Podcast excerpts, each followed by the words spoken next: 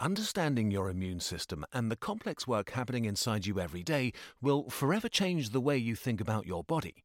This is the epic story of Immune, a journey into the mysterious system that keeps you alive. A new book by Philip Dettmer, founder of the popular YouTube channel Kurzgesagt. Filled with illustrations and information you didn't get in science class, Immune is available wherever books and audiobooks are sold.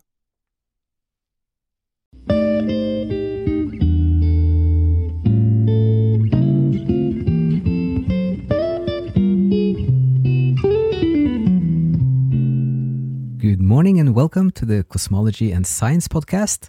Hope you're having a great morning and maybe a good coffee. It's a beautiful day up here in the mountains in the north of England, blue skies and a bit of frost everywhere. And we're going to have three topics here today in the Monday update. Uh, we're going to start with we made a new uh, conversation episode with Chris Brown about cosmology and about uh, the concept of an infinite universe. So that went live just one hour ago. So uh, I hope uh, that will be interesting for uh, just some new thoughts about cosmology and getting a better sense of the proposals in his book. So that was great fun, and uh, we also started connecting it a little bit more with, for example, theories from Roger Penrose and some thoughts from Stephen Hawking and and other um, very interesting figures in the cosmology. So. Um, that's uh, something to maybe listen to and um, we also made a new video on our YouTube channel, just a little introduction, like a two minute uh, introduction to that conversation. So we're going to put a link in the description for that. And we also, we might post more videos, especially now because this, the weather is great. So it's fun to make outdoor videos. So that's for the, for the podcast and the YouTube. And then we're just going to talk a little bit about some space news and then a little bit about astronomy. So, for the space news, uh, the biggest thing the last week, in some ways, was um, a new moon expedition from China. They're the, the lander Chang'e 5. So, um, it's just fun to look at the facts there. This was launched November 23rd and it went into orbit around the moon a bit over four days later, around the 28th of November. And then the lander, the sample module. So the mission is to to take a sample from the lunar soil, and it's going to be the biggest and the first sample since 1976. So it's the first sample from the lunar soil in 44 years, and they are picking up about two kilos of the lunar soil. The whole mission is 8.2 tons, and the lander, the Chang'e, is 3 0.8 tons, so almost 4 tons for the lander. So then uh, the lander went down and kind of had a touchdown on the on the moon on December 1st, and then he picked up all this, the samples within 24 hours.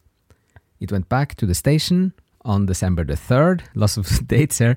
Um, so it it uh, made the ascent from the surface on the 3rd, and then it will dock, or it docked yesterday on December 6th with with the orbiting station, and then it's going back to Earth, and will land around December 16th or 17th in Inner Mongolia. So this has uh, so far been a really successful uh, moon mission from China, and uh, it will be interesting to see what comes out of it. And there also one more thing from uh, Chinese space exploration is um, their expedition to Mars. So they have um, an, uh, an, expedition going now that was launched in uh, like this summer, and then it will go into orbit around Mars in February.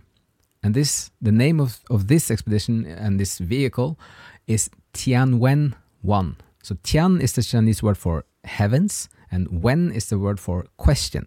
So it means like the question to the heavens. That's the name of the expedition and, and the vehicle.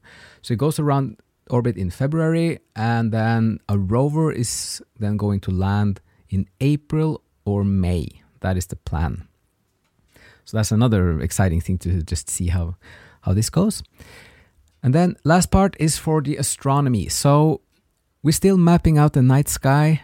Uh, we had a couple of really clear night night skies to to explore. So we now identified the Cancer is a little bit hard to see. The Leo is also super beautiful. It's easier to see, more clear uh, stars. We also have the pairing of Jupiter and Saturn. They're very close now, and it's about one more week or so, and 10 days or so, they might be almost touching each other.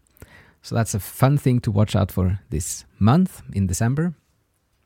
And uh, we also managed to see uh, the constellation of Pisces, the fish, but you have to have binoculars for it, like they're very uh, faint stars. But then suddenly you see it, and you can see, especially around Mars, since Mars is so clear in the sky at the moment, you can just see that it's kind of it's touching the one of the two fishes. So that's a kind of point of orientation. And also, the center of the constellation of Taurus is just super amazing to look at. It's just startling because it's full of stars. It's a little cluster of maybe six kind of bright stars in a in a shape of kind of a like a box triangle-ish shape, but it's full of stars everywhere, especially with just simple binoculars.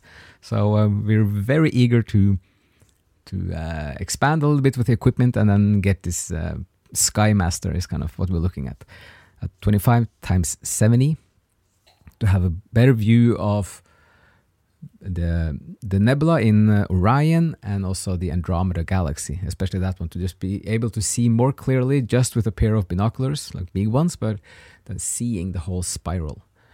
That will be a, a huge step in terms of uh, exploring and seeing into space more clearly. And it's also a gradual. It, it's an interesting thing to to look into astronomy and cosmology at the same time because so much of the cosmology is very abstract.